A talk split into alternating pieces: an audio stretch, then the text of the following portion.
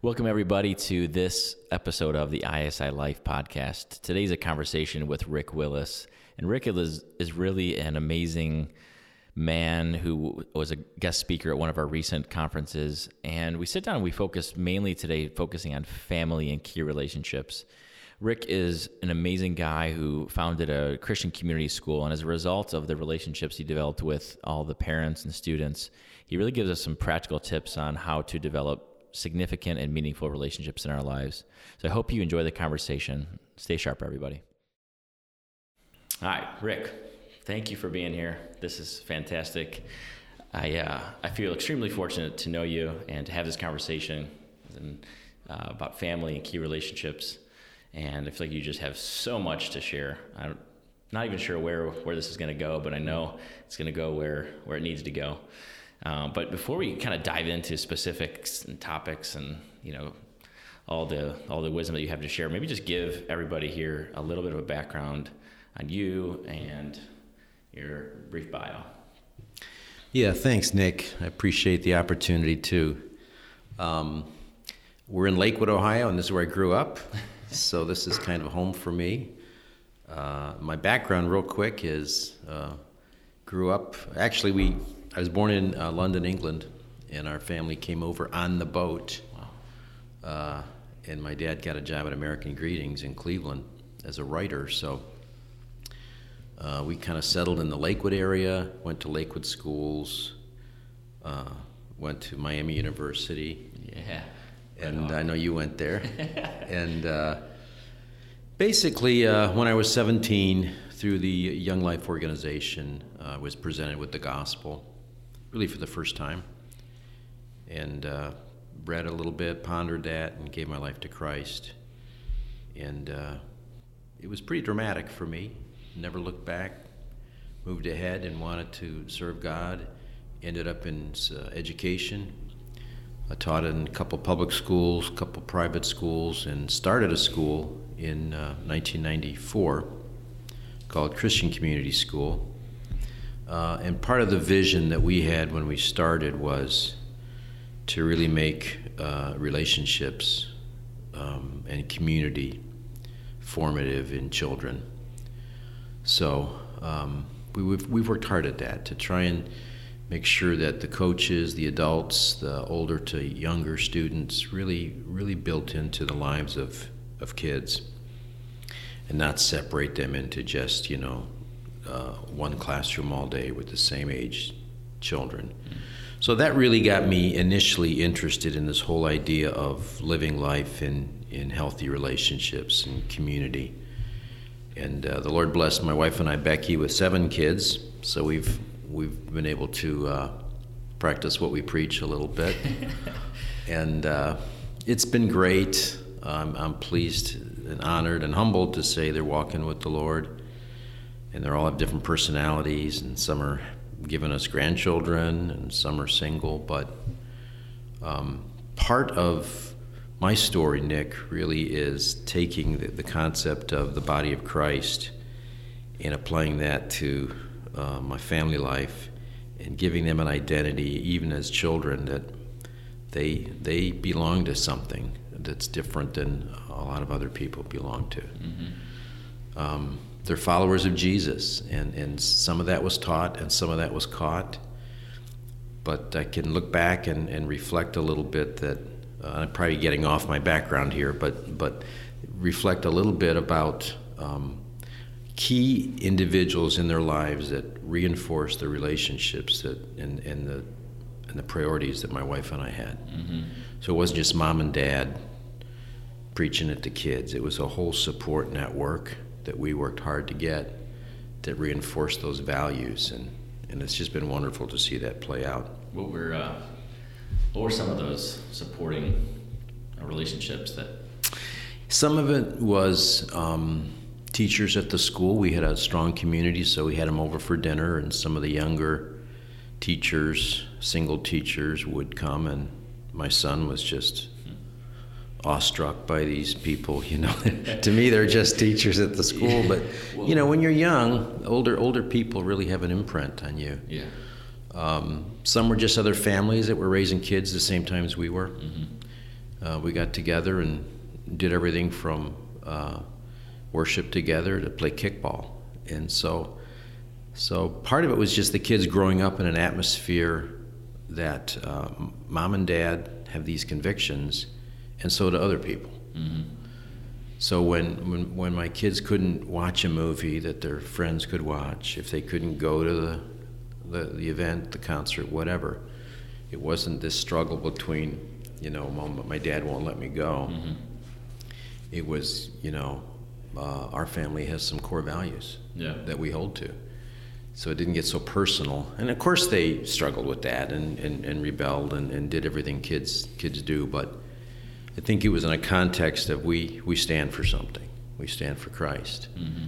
And so being a Christian means we're not going to participate in some things that aren't that aren't good and would, would grieve the Lord. Hmm. So, and those core values you talked about core values was that a big part of your decision making process and some of the rules in within the family and yeah definitely yeah if we if we needed to make a big decision anything from moving to buying a car to joining a an organization or a club or having our kids play sports we tried to make those decisions from from some sort of a value framework. Mm. Um, one of our core values is as a family is simplicity. You know, uh, if we're if we're making a purchase or we're doing something with our time, we want to sort of reflect on is that consistent?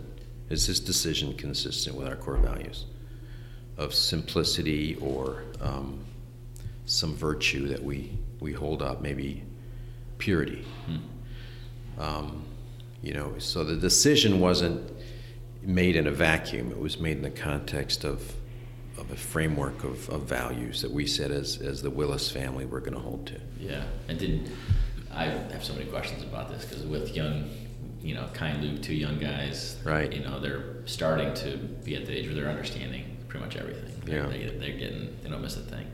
So with with the core values that you and your wife Becky develop was that something that you guys developed together? Or did you have your set she had her set and you kind of merged them together?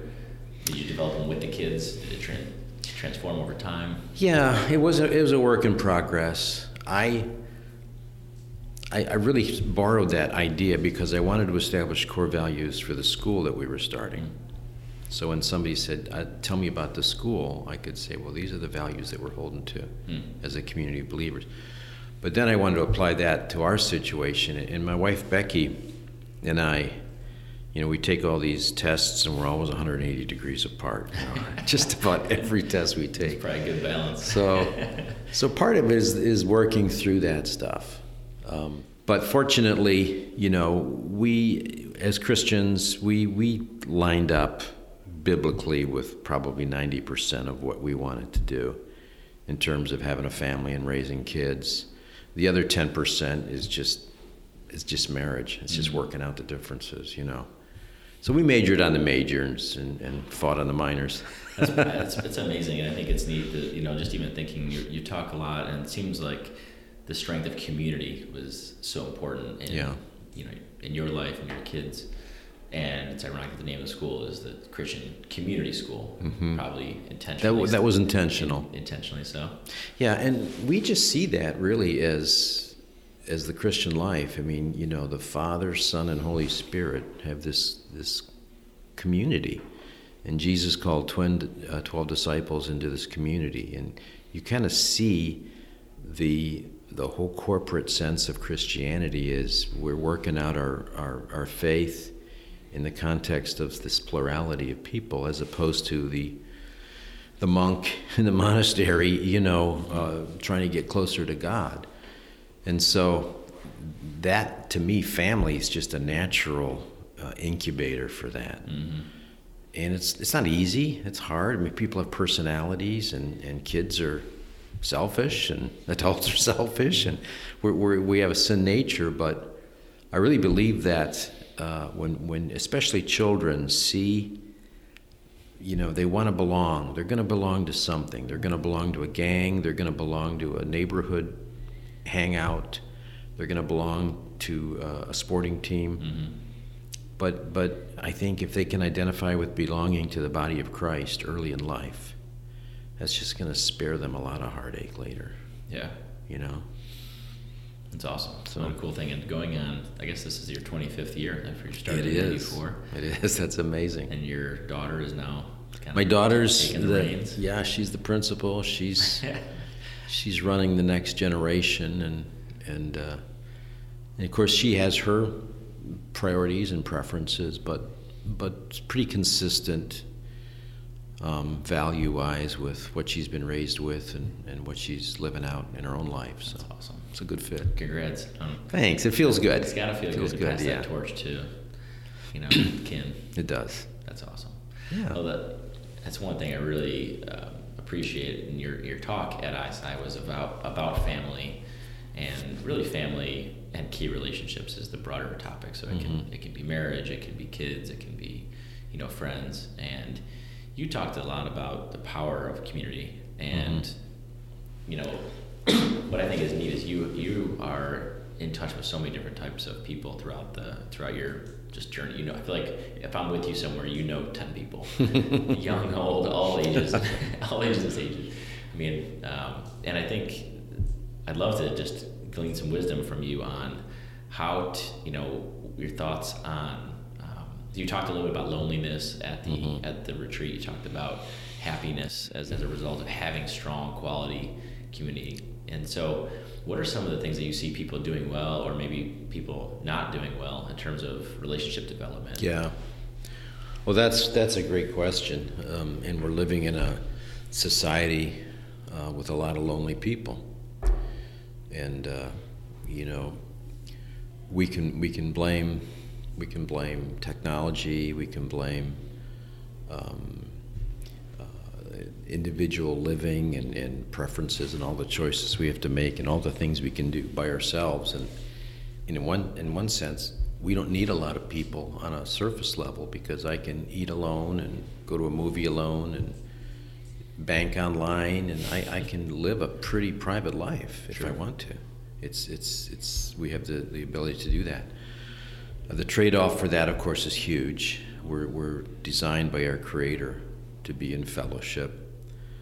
Um, that goes back to the early chapters of Genesis, you know, when, when the Lord presented Adam with a beautiful wife, and the two became one. So, so I think that on one hand, it's a very individual uh, society. On the other hand, we're wired for something better. Um, and so to, to achieve that, we have to kind of look at what is in our control to, to, to form that, that community with, with uh, having friends over. Um, you know, go back a generation or two, a lot of people entertained in their homes. There, there wasn't any Starbucks, you know? And so uh, today, a lot, most people, I would, I would say most, entertain at a restaurant or at a coffee shop or somewhere outside the home, which seems kind of unnatural. We have these, these homes that we clean and fix up, and we don't use them a lot for, for, for fellowship. Um, so I think, you know, to answer the question, I, I guess what I'm trying to say is there's some, there's some natural community formations that maybe happen in a neighborhood when you meet other families and kids and you get to know people. But I think really today in 2019, we have to be pretty intentional. Those natural formations don't come to us the way they used to in, in previous generations. Um, a lot of men in particular belong to, you know, Rotary or Kiwanis, or they were scoutmasters, or um, they, they did certain, certain social events at, at the country club or whatever. Whereas today, a lot of men are pretty isolated Yeah.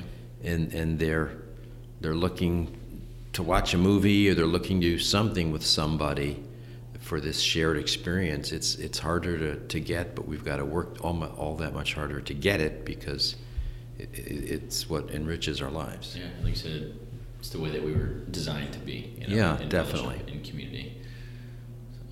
Yeah. and you guys did a lot of that in your home. Speaking of hosting, I know through the years you had a I don't know what you'd call it, an extra room, an annex where We you guys did, a yeah. lot of community fellowship. Was that a rich part of your family? And Yeah, it was. We, we, we bought the house that we live in. It's it was a fixer upper, and we're still fixing it up. And after 20 years, but um, it had a big meeting room right attached, almost like an in-law suite, if you can picture that. It has a separate entrance, and so we put a little time into cleaning that up, and uh, we had a lot of Bible studies and prayer meetings and um, kids.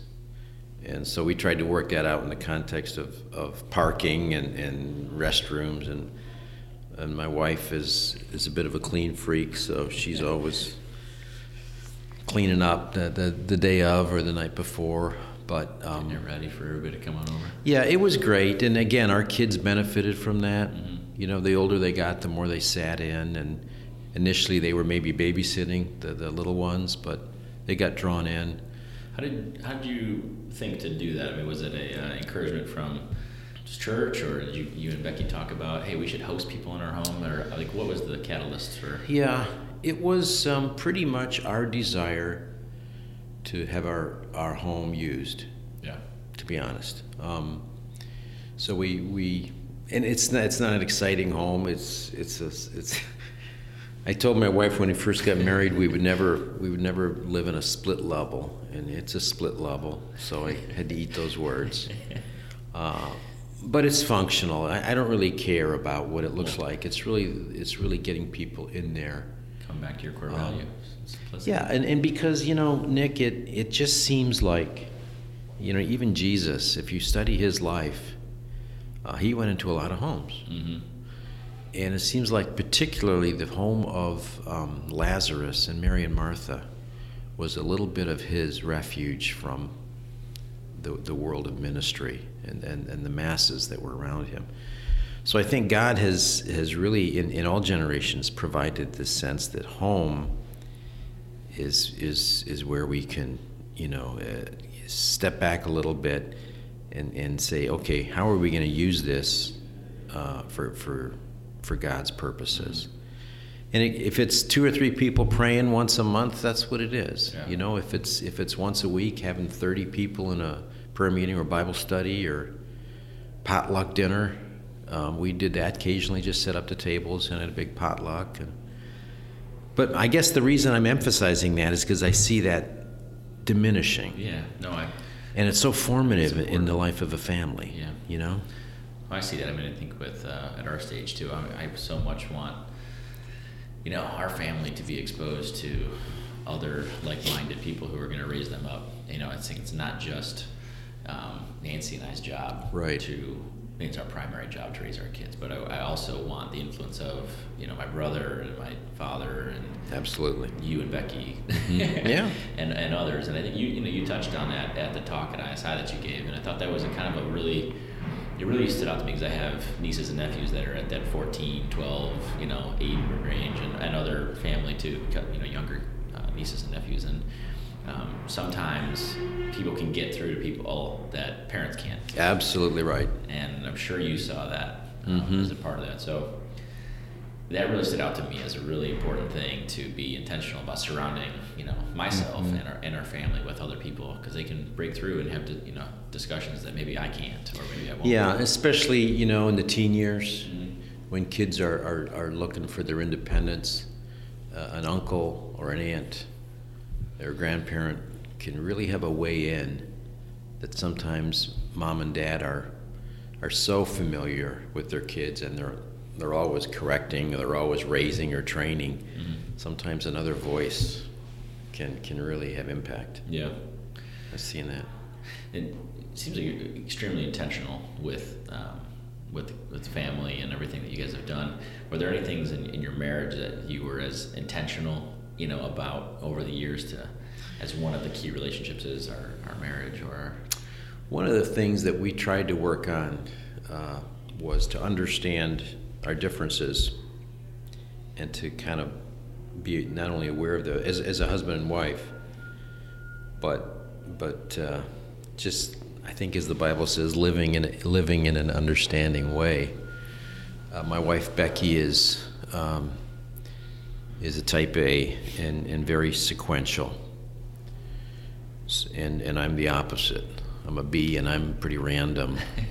um, so her life is pretty ordered. Mm-hmm. And uh, for, for example, just to give you kind of a, a funny one, um, I've been asking her recently to, and knowing that she's in Colorado for a week, by the way, so this is my opportune oh, time to, to, to, to, do something with the house that I can make a mess and, and not have to clean it up until she gets home.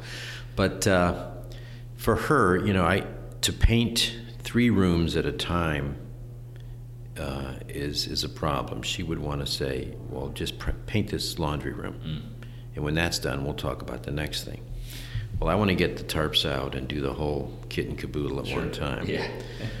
Uh, well, what color should this room be? And, and so that's that's a difference, you know. And I I, I admit it. Um, I, I, make a mess, but at the end of the day, I, I can get a lot done. Sure. And for her, it's it's better to get less done, but be more ordered. Yeah. And cleaned up, nice and, and clean you know, yeah. So you know, we understand that, mm. and so we have to work through. Um, you know, just probably talking it, it through a little more. Because if I just go ramrod my own, you know, with with almost anything, um, she's going to have a reaction. And sometimes she's absolutely right, mm-hmm. and sometimes I don't think she is right. But communicating those differences, as opposed to burying them with frustration, that's tough living that way for 40 or 50 60 years yeah to suppress it and bury yeah, it you got to get it on the table mm-hmm. even even if you're disagreeing we're disagreeing with this but we're talking about it. So dealing with conflict when you guys uh, yeah. you know that conflict you know i say that maybe it sounds a little harsh but when there's a, yeah. a, a disagreement or a, a, difference in opinion i guess and not just swallowing it. You exactly it better to address it and just be upfront about it unless it was really petty. Yeah. I mean, you pick your battles, you know, but but if it, like you know how we're spending our money or uh, how we're um, doing with the grandchildren, those are things we really have to be consistent on, and uh, and so if we're talking it through, sometimes it's you know what we're not agreeing with this. Let's pray about it for a week and and bring it up again. I love it. It's awesome. I, I mean, so much already there between the core values. And, the marriage and uh, you know bringing things together. I want to switch gears a little bit mm-hmm. to um, talking about your experience at ISI. You you touched a little bit on, on isolation and you know that we, we're not we're meant for fellowship, we're meant for community, and that's that's one that was one critical element of when we designed these 24 hour retreats that we've been doing. We've done five of them, and you know one of the things that you pointed out was um, that you noticed was the, the power of the community. And mm-hmm. so, you know, you came in as a speaker and did an amazing job.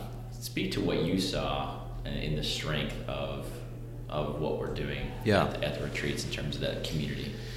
Yeah, it made a great impression on me just to be in that in that meeting with guys that I'm guessing are 30s and 40s yeah. in age and life and raising kids and um, so what I really liked Nick was number one they were they were coming back Mm-hmm. I think I taught it maybe the third one, mm-hmm.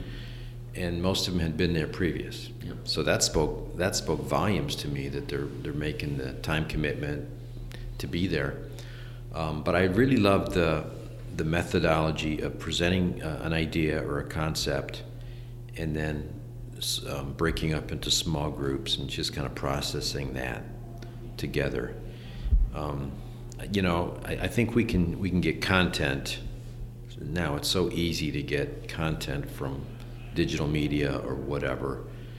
Um, but but it's pretty rare to be able to take an idea and process it with uh, you know four or five other guys, mm-hmm. um, because because that brings out a whole layer of revelation that the speaker didn't necessarily bring out. Sure. He's kind of set the table for that, throwing some ideas out there but the, the interchange between the guys I thought was fabulous. And, and what I really like is as it grows season by season, year by year, the trust is built up, the depth is going to go deeper uh, to the point where somebody can say, you know, that, that speaker touched my heart, but I got to tell you, I'm really struggling with, with this topic in my own life. Yeah. That's not going to come in a, in a five or 10 minute acquaintance. That's going to come with a friendship that's going to a deeper level. Knowing that I'm going to see these guys again in three or four months, um, that's, that's a beautiful, that's a beautiful way to meet, I think. And I'm, I'm, I'm, I'm sensing that even in that in between time, there's some good communication via email or Skype or whatever Yeah. to keep in touch with people. So I love that. Yeah, no, I appreciate that. It's it's interesting as you you know try different things and go down the road. If we with the first one that we did, we felt like we needed to fill the agenda with content and Yeah. information, and uh, you know we left some time for fellowship and discussion. But then as we kind of watched the event kind of unravel and just kind of observe what maybe more than anything was the camaraderie that guys got out of it. I thought, wow, maybe maybe they're just not getting this anywhere else. You know, you're kind of you wake up, you do your thing, you go to work, you do your thing, boom, boom, boom, boom, boom. And do you ever take a moment to pause and reflect and actually have time to think and calibrate? And um, when I saw that happening, you know, then event two, three, four, and five, and beyond, we've shifted it to be to leave a lot of time for that fellowship in, that- in that community because it seems like, if anything, that's the most important thing is that they come away with strong relationships. And they're creating a uh, tribe that they can go to, which it's interesting because that was not the original. Thought. Yeah, we didn't but it shows you the need. didn't know going yeah so it's Yeah. it's a need and you know um, I don't I don't know why it is that you know men in particular like to kind of do their own thing go in their man cave and, and fly solo probably because it's easy like you mentioned Yeah. but um, I think fighting that urge and putting yourself out there and being intentional about you know including yourself in, in the community is Yeah. is really important so You know, Nick, and another thing I think that if we, again, we go back a couple generations, that the availability of others, uh, particularly older others in people's lives, uh, was much more prevalent. So the village elders, the, the grandparents, the uh, neighbors that lived next door, there were just more people in your life. because you And- had had to yeah, yeah. And now again, because we're isolated, we we have to create these ISI opportunities, and and and we we we should create them, and, and this one's working fabulously. But but I think I think for the younger guys, you know, if they're struggling with big business decision or something in their marriage or, or, or their family, you know, the, the standard answer may be go to counseling or, or but but sometimes it's just meet with some guys and tell us your life story and give us a chance to, to imprint on it a little bit. That's pretty that's pretty powerful. Yeah. Well, for maybe someone who is listening to this and Mm-hmm. has not come to an event and is like, yeah, that you're describing me. Where where should I even start? Where, I mean, any any thoughts or tips on uh, if I'm feeling like a lone ranger, but I know I got some heavy stuff I'm dealing with. Yeah. Um, where would you recommend someone turn? I know it may seem like a silly question, but Yeah. Well, go to the go to the next ISI. Um, put a, that meant to be a sales pitch. No, but that, that could be an aggressive step for some to come to, to that. But Yeah, it is. I I think, yeah. I, I think part of it is, you know, looking for opportunities, and, and maybe it's maybe it's really starting your own, of just saying, you know, um,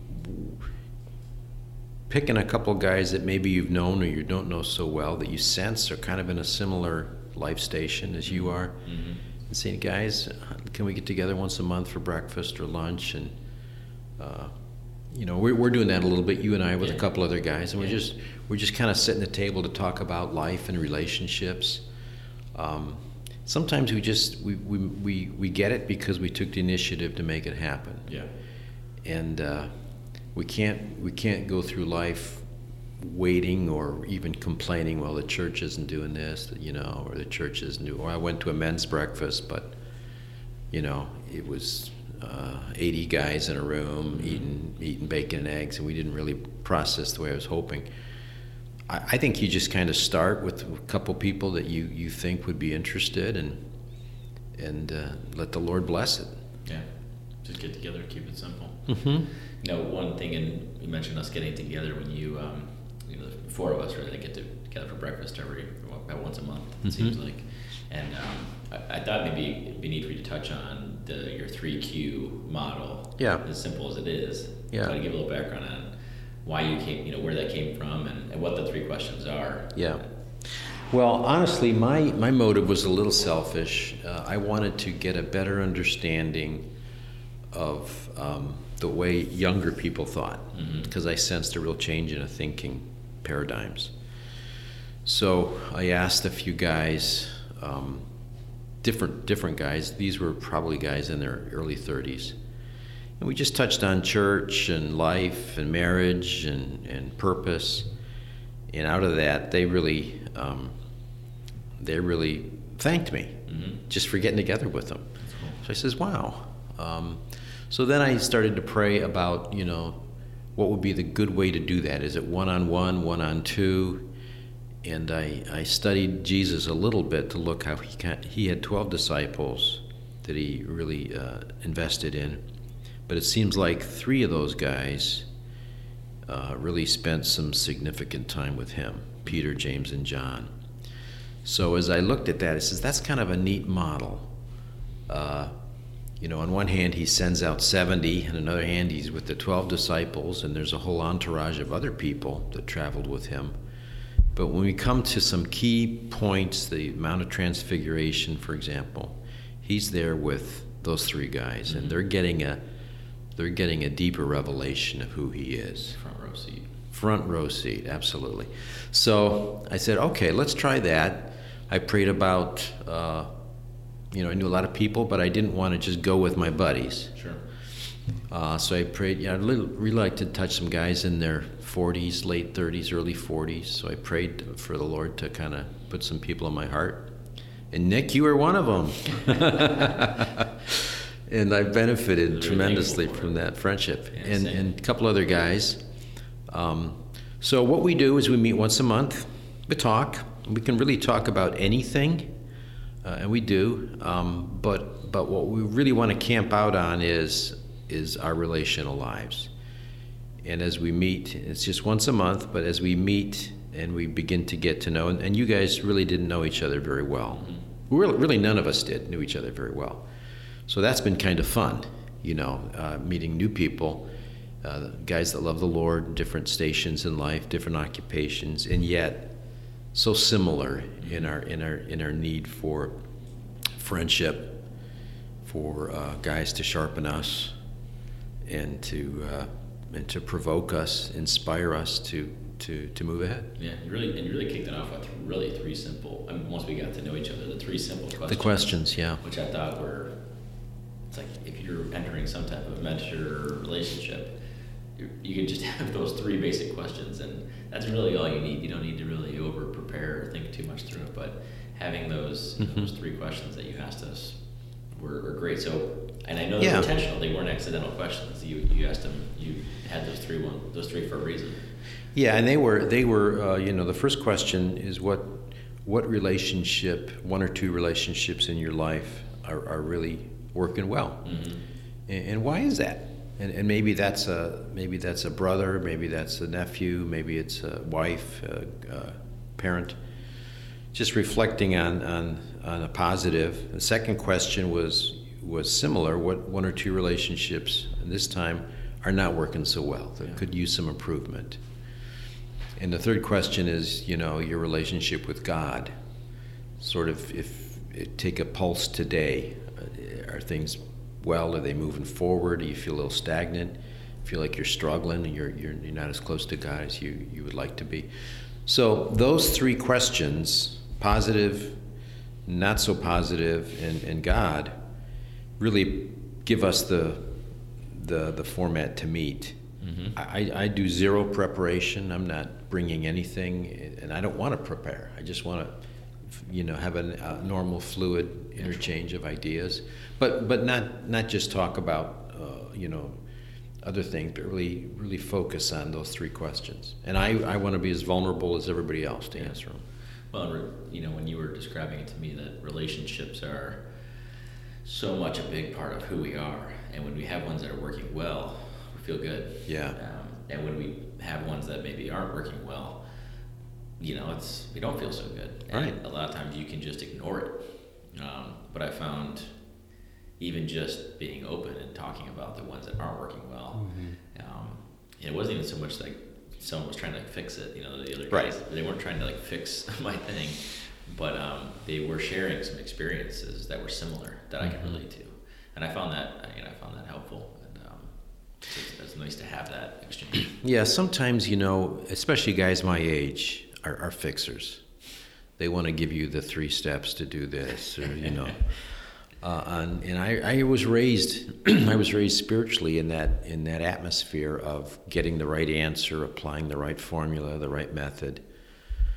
But now I've really really changed in my thinking, and again, a lot of it learning from from generations behind me how they do life. But I think a lot of it is just uh, wanting to have have friendships that are that are real, that are authentic, and, and don't really have a program or a motive behind them to, to, to solve a problem or to, to do anything better. You know, just hanging out with people, I get inspired by people that are living well, that are serving God, and that becomes my impetus to want to be like them, to want to change. Hmm. It's not because they gave me a workbook and had me fill out some answers. It was attractive. Something about them was attractive. you see Jesus in people, and you're drawn to that light, and you see how they live their lives, or how they, if, if it's their their, discipline, their self discipline, if it's their their fun loving spirit, whatever it is, we're we're drawn to some people in life, Hmm. and and what is it that they have? It's really God dwelling in them, Yeah. because the personalities can change, you know, and and they're not perfect, and they make mistakes, etc. But light, you know, light is drawn to light, deep is drawn to deep. So there's something in people that draws us. And if it's Jesus, I want to hang out with those people. Yeah.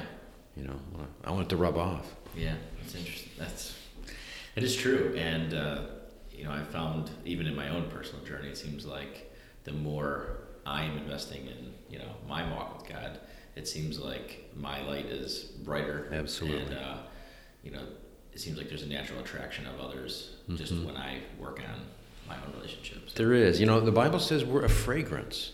Hmm. and people are drawn to that aroma, you know, and uh, and we can't manufacture it. You know, we can't. We can put on a lot of cologne and perfume. That's not going to do it. But the fragrance of Jesus in us, living through us, that's gonna that's gonna evoke a response, and it's going to evoke evoke a good response for those that are seeking. Mhm. But for those that aren't, it can be a negative. Yeah. I, I don't want this Christian in my life. Yeah.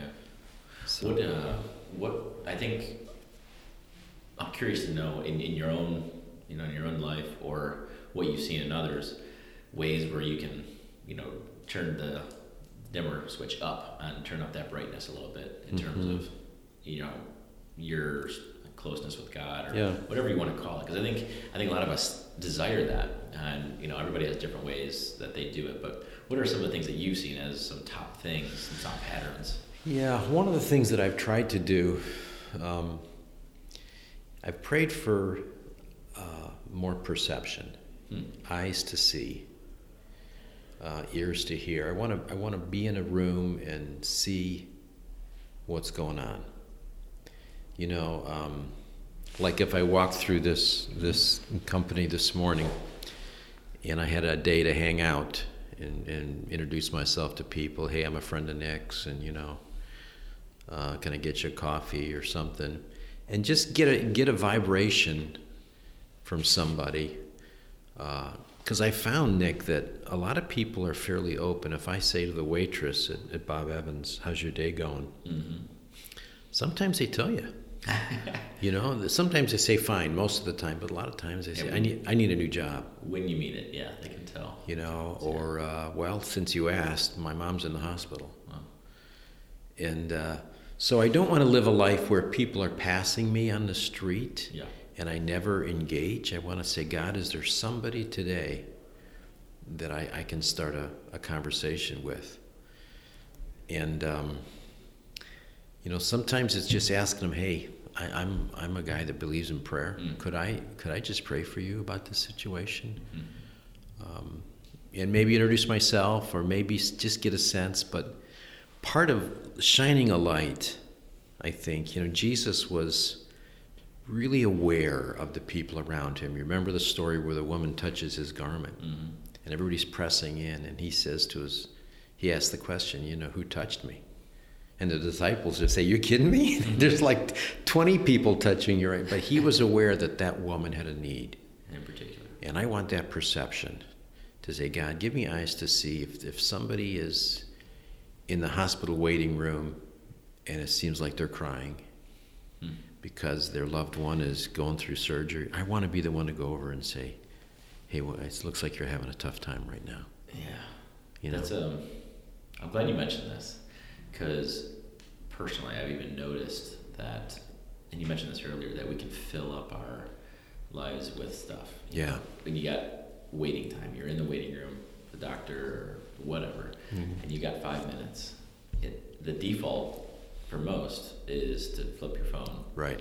And you know, I was thinking back to when my like younger, when I was a child, before I had a phone, when I was going, and you would sit there and you would strike up more conversations with people. You would notice what's going on. You'd be a little more perceptive to Mhm. the situation. And so I appreciate that encouragement because um, th- there's all these things that you can go into and just suck you in. Mhm. And um, I, I, I like how when I'm with you, I notice that you are slow, like you slow down to Hmm. notice people. Um, the waitress at Bob Evans, to Mhm. you actually know that she likes painting and she's into music. It's like, well, it's because you took the time to uh, notice her and you were interested, genuinely interested in her and what was going on because you weren't consumed when, you know, with Instagram or whatever, Facebook Right. or other things that were on your phone. Um, so I, I really appreciate that about you, and I appreciate you thanks. mentioning that. Um, that's a way to have a brighter light. Yeah, I think so. And, and you know, people are dealing with stuff and they don't know where to go with Yeah. it. And uh, sometimes a simple question. You know, I remember when, uh, uh, who was it? Zacchaeus was up in the tree and Jesus says, Hey, I'm coming to your house tonight. I, I just love that spontaneity of I want to be with you and I'm hanging out with you tonight and let's fill the house and yeah, you're right. The the the you know we all love our technology and it, it, it does so so it has so many good things with it. But in that hospital waiting room, everybody's on their phone. Mm-hmm. And and what are they doing really? It's trivial. It's just It's trivial. entertainment. Yeah. Yeah, meaningless. So I don't want to go down too much of a rabbit hole, although I love to go down Mhm. rabbit holes. we could probably do that for a while, but I think this is an important thing that, you know, especially a lot of the people that may be listening to this are um, trying to be high performance, you know, trying to like make the most of every single day. Mhm. Um, do you have any thoughts on how to balance that? You know, I don't want to waste any minute. I want to make the most of it where I am and be as efficient and as productive as possible, while still being available. Because I, Mhm. I, there's a there's a There's a tension there's there. a tension in those There two, is. two worlds, and I'm just curious if, Yeah. if you would touch on that. If you have any thoughts on that.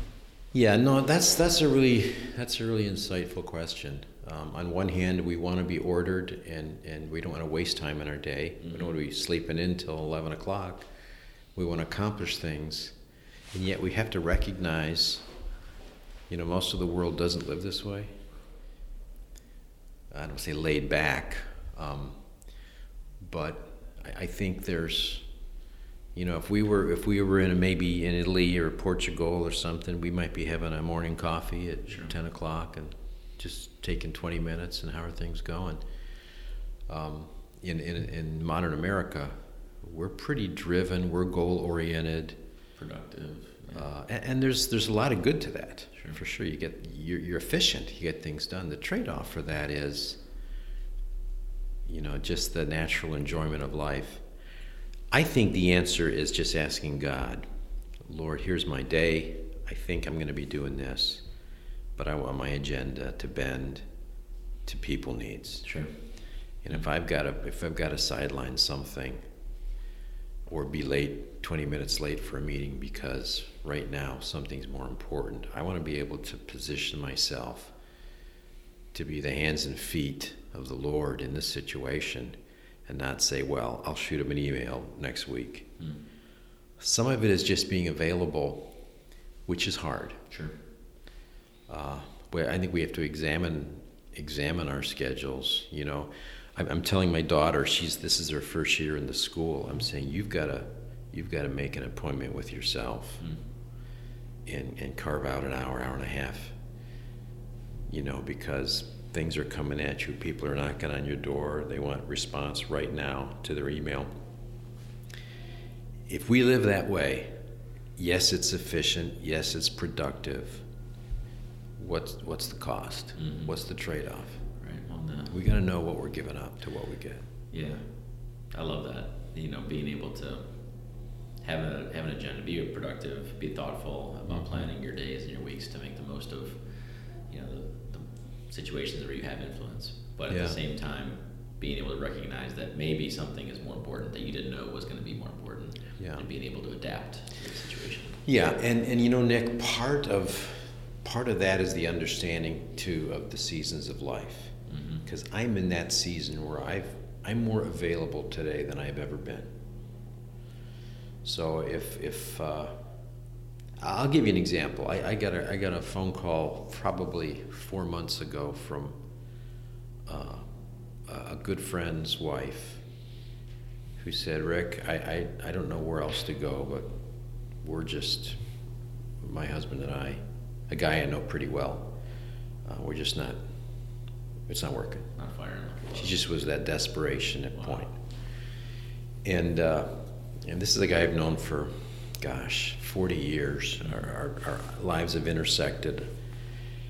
And I'm in a position in life where I can take that and say, Lord, is this something you want me to put some time to and invest in? And the answer was pretty clearly, my heart was for it because I, I, I, care about him, I care about her. But if I was 28, 30, putting in the 12 hour days at work, yeah, raising the kids, that would have been a harder decision. Not that we can't do it, and I think no matter what age we are, we're always available. But but candidly, I'm more available than I than I've been in the past. So part of that understanding seasons in, in a man's life is to understand God's giving me more opportunities because I'm telling him I'm willing to respond. Mm-hmm. And I and you know we've heard this cliche: the greatest ability is availability, but there's something to that. You know, is it is it I'm available because I have all these gifts and abilities and talents, or is it available because I can just make a phone call? Hey, let's go out and get a coffee. Yeah. And we can talk about anything. Yeah, absolutely. Recognizing the seasons. I'm in a different season than you with yeah 37. A great one. Three, yeah, I love and loving it, but it is definitely different. and um, I wonder what I did with all the time. Don't we all? what happened? Well, I, you know, since you mentioned the um, the seasons, I do want to touch on that a little bit. Um, it's probably another uh, episode when we can really un- dive in deep into it. But you give you give me this outline of this book that you're working on. Yeah. The seven seasons of a man's in a man's life. Yeah. Going through all the way from the beginning, infant, toddler, all the way up to eternity. Mm-hmm. Um, and um, I want to touch on all of them, but I, I was really excited when you gave me this. And well, you, you teased it actually to me first time. You said, I'm writing this book about all the key things that, you know, if you don't get it right at this stage, you basically blew it. I was like, all right, well, ouch. I'd like to know what you know. Um, and I'm excited that I know that you're working on it. And I'm mm-hmm, excited to, to have it come out for other, to share this, this gold with others. But, um, you know, in each season, uh, you talk about five kind of key points. Mm-hmm. Um, and was, can you elaborate on what those five are and just a little preview of maybe what's something to expect in the future? Yeah. yeah, I think that if you if you look at the way God created the world, I like to, to start with sort of the divine pattern. Um, God is really into seasons and change and there's a design and a purpose. You know, if you look at the animal kingdom, there's there's hibernation, there's reproduction, there's migration, there's all these things that happen in certain seasons. Uh, if you look at the uh, the life of a man, you know, some of our, our changes are, are biologically driven with, with maybe puberty or, or aging. Uh, but definitely there's this sense of, of, of seasons where certain things happen for a purpose at certain things in, in life, at certain times in life.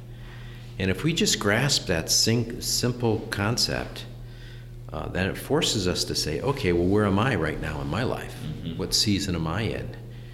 And, and, and to reflect on the past and say, what opportunities did I take advantage of?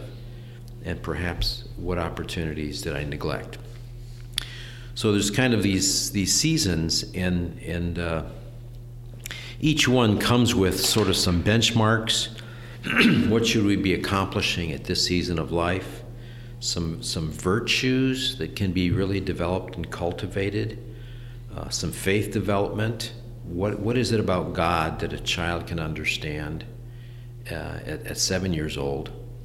And, and what is it about a man of, of 40 that, uh, that can be uh, his, his faith identification? Um, we have certain assets in our certain ages. You know, um, my, my asset is no longer physical strength and endurance. Uh, so when the I, ISI guys go for a run in the morning, I'm not there. I, I, and it's I, all, it's all levels. And I resent it's that a little levels. bit or miss that, but but I have some assets at this season of life that I do have, and so if we if we sort of capture those. Hmm. You know, and, and, and what, what, what do we have? What obstacles we have to overcome, and put that into a stage of life, then then all of a sudden you see the whole the whole script. You see, uh, you see your life. You can reflect on where you were in some of your earliest memories of life, positive or negative. You see where you are today, and most importantly, you see where you're going and what opportunities God still has to give you. To me, that's really exciting. Mm-hmm. Because most guys my age are in this wind down, oh no, my back hurts, you know, oh, my friends are dying or moving away to Florida. Uh, my kids are raised. Uh, the rest of my life is going to be uh, a downer. Mm.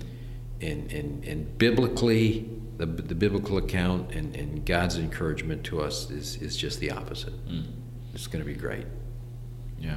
It's uh, carpe diem. That's, I, I love that. You know, benchmarks, the virtues, the faith development, seasonal assets yeah. obstacles. It's you know I look back on these different seasons and you can apply. I can apply it to my current stage of life. I can I can look through these different seasons and think about our boys. I can think about um, the others, other people that are close to me in my life, my mm-hmm. nieces and nephews and cousins and whatnot, and think you know what can I do to help them with that development in the yeah. season that they're in. So found it really helpful, even mm-hmm. though we've only got the cliff notes here. and I know I'm excited to see the, the full version. That was going to just be a gift to, to share this with people. Mm. Um, well, switching gears a little bit and kind of getting kind of on a wrap. I've asked the different guests these same questions, but mm-hmm. um, sharing the your kind of your toolbox. Are there any any um, tools or gadgets or things that you have um, that you couldn't live without? Things that you use on a day on a daily basis or the weekly basis. Things that you just need to have. Um, example. Um, maybe something you carry with you or something you use as part of your morning or okay. routines that. Okay, some practical things. Yeah. Yeah, gotcha. Um, well, I don't journal, and, and I wish I did.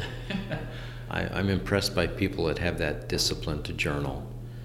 Uh, I'd like to. I'd like to be able to do that. Um, what I what I try and do this is going to sound a little funny, but my latest thing is uh, trying connecting with people uh, in a somewhat superficial way by if it's if I know if for example it's their birthday, mm-hmm.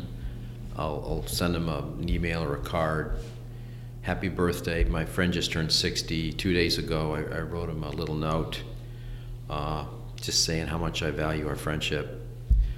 I try and almost daily do something connect with somebody to give them some encouragement. Hmm. Um, I find it takes like two or three minutes. Yeah. You know, it's not a big hour long project. Just to be thinking about it. But people, and I'm the same way, and you're probably the same way. Somebody says, "Hey, I just appreciate you," or "I love the way you're raising your boys," or whatever. Boy, that just affirms us as men. Yeah. You know, and one of our deepest needs is to be affirmed. So, um, if we can just affirm others, and, and again, the, the the technology makes it so easy today.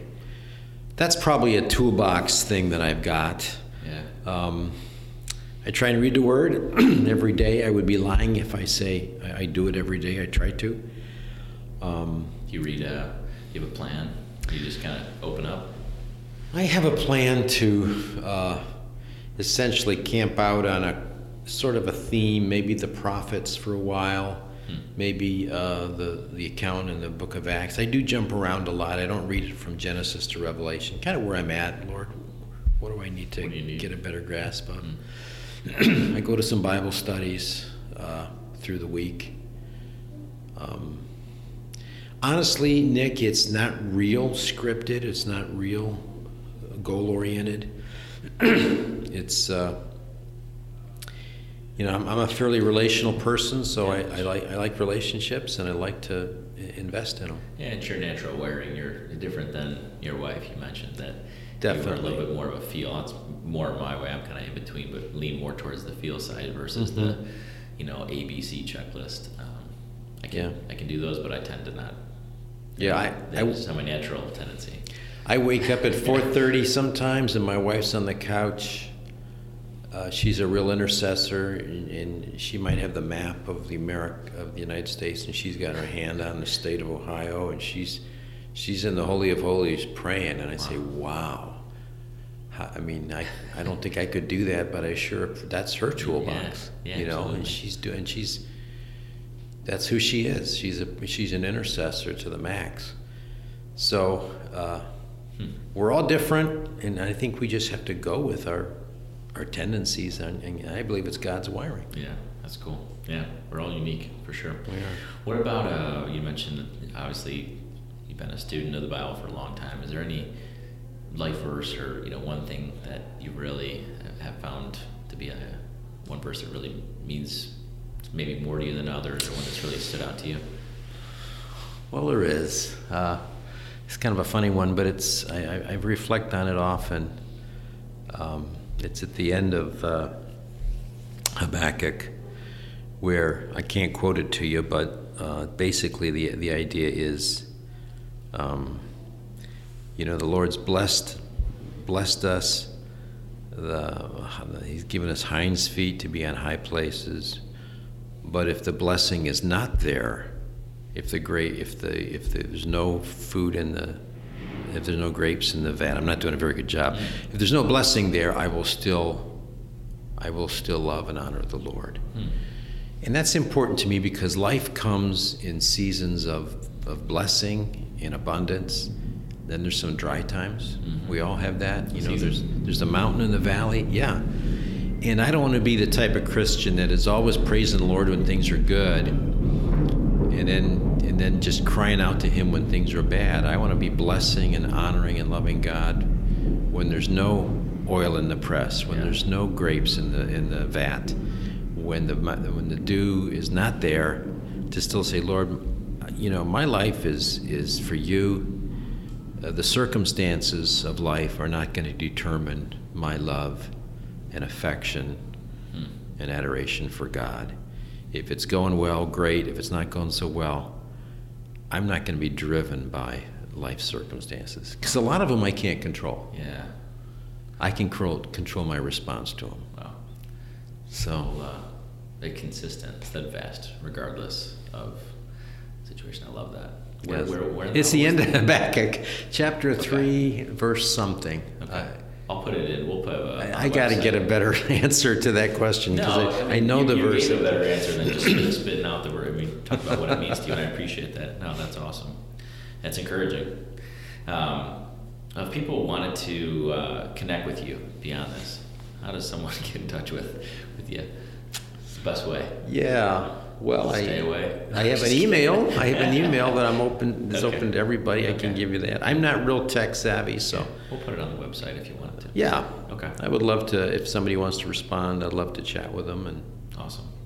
yeah. Well, thank you for uh, just everything for speaking at ISI and just spending some time here today and the ongoing relationship. I, I, uh, you know, one of the things you mentioned was just spend time around the people that you want to know more about, be more like, and I appreciate that you've invested in me personally. Amen. And uh, so It's been great for me, Nick. for that. Yeah. Yeah, and if there's any room left for the upcoming ISI, it would be great for if anybody's listening and is thinking about coming. Yeah. Uh, it, I'm, I'm sold on it. I think you guys are doing a great job. So Thanks. I'm humbled to be a part of it in a small way. So uh, it'd be great to have anybody that's listening out there to say, hey, give it a try. Yeah, I look forward to what'll happen. Mm. Well, would you mind uh, closing us in a word of prayer as we wrap up? Great.